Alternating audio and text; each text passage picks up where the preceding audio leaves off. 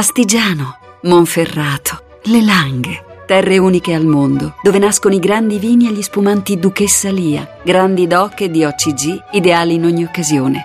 Duchessa Lia, nobili vini del Piemonte. Radio 1 News Economy.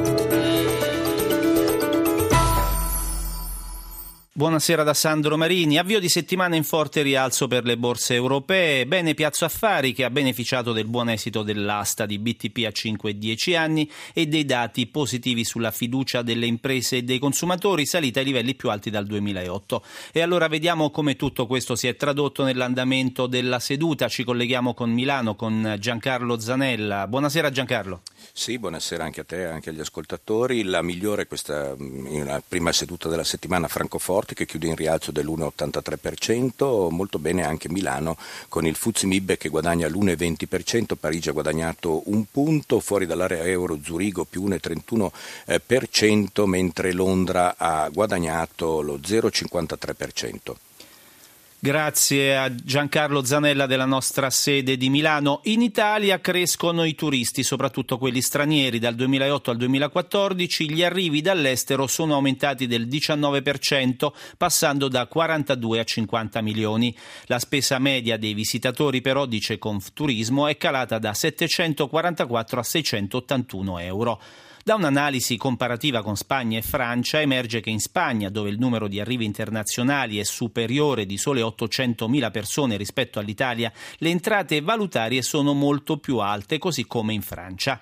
Insomma, al turismo italiano mancano all'appello circa 14 miliardi di euro di entrate valutarie, quasi un punto di PIL. Sentiamo il servizio di Massimo Giacomini. Un traguardo simbolico quello dei 50 milioni di turisti che l'anno scorso hanno varcato il confine della penisola. Più 8 milioni in sei anni con il contributo determinante del flusso da Germania, Francia e Regno Unito. Nel bel paese con l'obiettivo di passare le vacanze perché solo due stranieri su dieci arrivano in Italia per motivi d'affari. E qui forse sta il primo punto di un bilancio che non è da considerare completamente positivo perché, come emerge dall'analisi di Confturismo, gli stranieri spendono poco, non si fermano a lungo e soprattutto non vanno al sud. Se l'Italia avesse il livello di permanenza media della Spagna, cioè più di 5 giorni rispetto agli scarsi 4, l'economia nazionale, sostiene Confturismo, si ritroverebbe in cassa attorno ai 14 miliardi, quasi un punto di PIL. Dei 50 milioni di turisti, solamente 6 si avventurano al sud. Luca Patanè, presidente Confturismo. Per quanto riguarda il sud che non cresce, è una storia vecchia questa.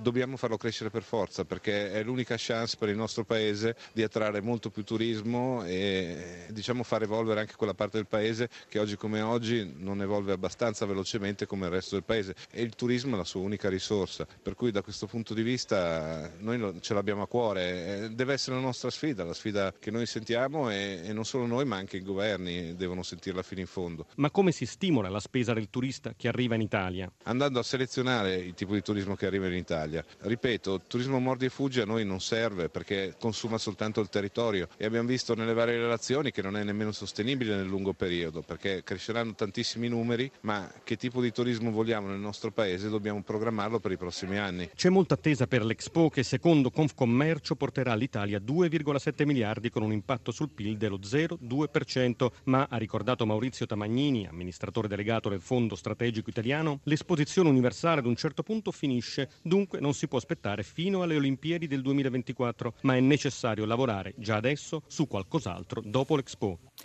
Il rilancio delle piccole e medie imprese, elementi di forza dell'economia italiana, passa anche attraverso la finanza d'impresa, ma gli strumenti sono poco utilizzati perché ci sono molte aziende che antepongono il prodotto alla conoscenza finanziaria. Paola Bonanni ha intervistato il presidente di FEBAF, la Federazione di Banche e Assicurazioni, Luigi Abete. Presidente Abete, da più parti si conferma l'avvio della ripresa, le piccole e medie imprese vengono considerate il motore della crescita, però queste stesse aziende faticano a salire sul carro del rilancio.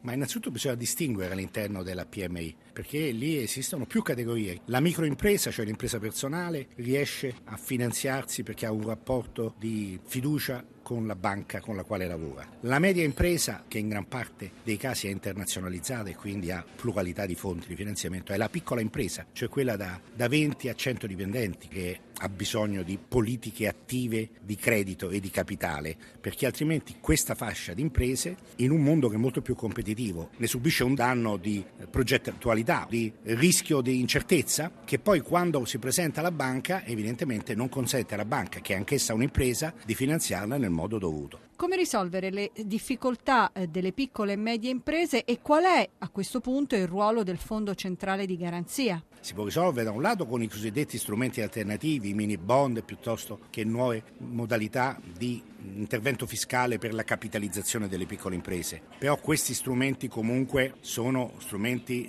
di qualità che cercano e possono intercettare la fascia alta, non la gran massa di questo segmento bisogna rafforzare i sistemi di garanzia collettivi, pubblici e privati. Da un lato migliorando l'attuale Fondo Centrale di Garanzia presso il Ministero dello Sviluppo, ma che al momento garantisce circa 22-23 miliardi complessivi di credito a questo segmento di impresa, il 12, il 13% delle effettive necessità di queste imprese. Da quell'altro lato dobbiamo vedere se i nuovi strumenti della coesione 2014-2020, ovvero il piano Juncker, possano essere la fonte da cui attivare delle risorse per garantire il credito alle piccole imprese. Avete dove nasce il problema delle piccole imprese? Non nasce dalla recessione. La recessione l'ha fatto emergere, l'ha evidenziato, ma nasce dalla globalizzazione. Solo che nella prima fase della globalizzazione c'era una grande crescita che copriva gli scogli. E per oggi ci fermiamo qui. News Economy, un programma a cura di Roberto Pippan, torna domani dopo il giornale radio delle 11. In regia Renzo Zaninotto da Sandro Marini, grazie per l'ascolto. Radio 1 News Economy.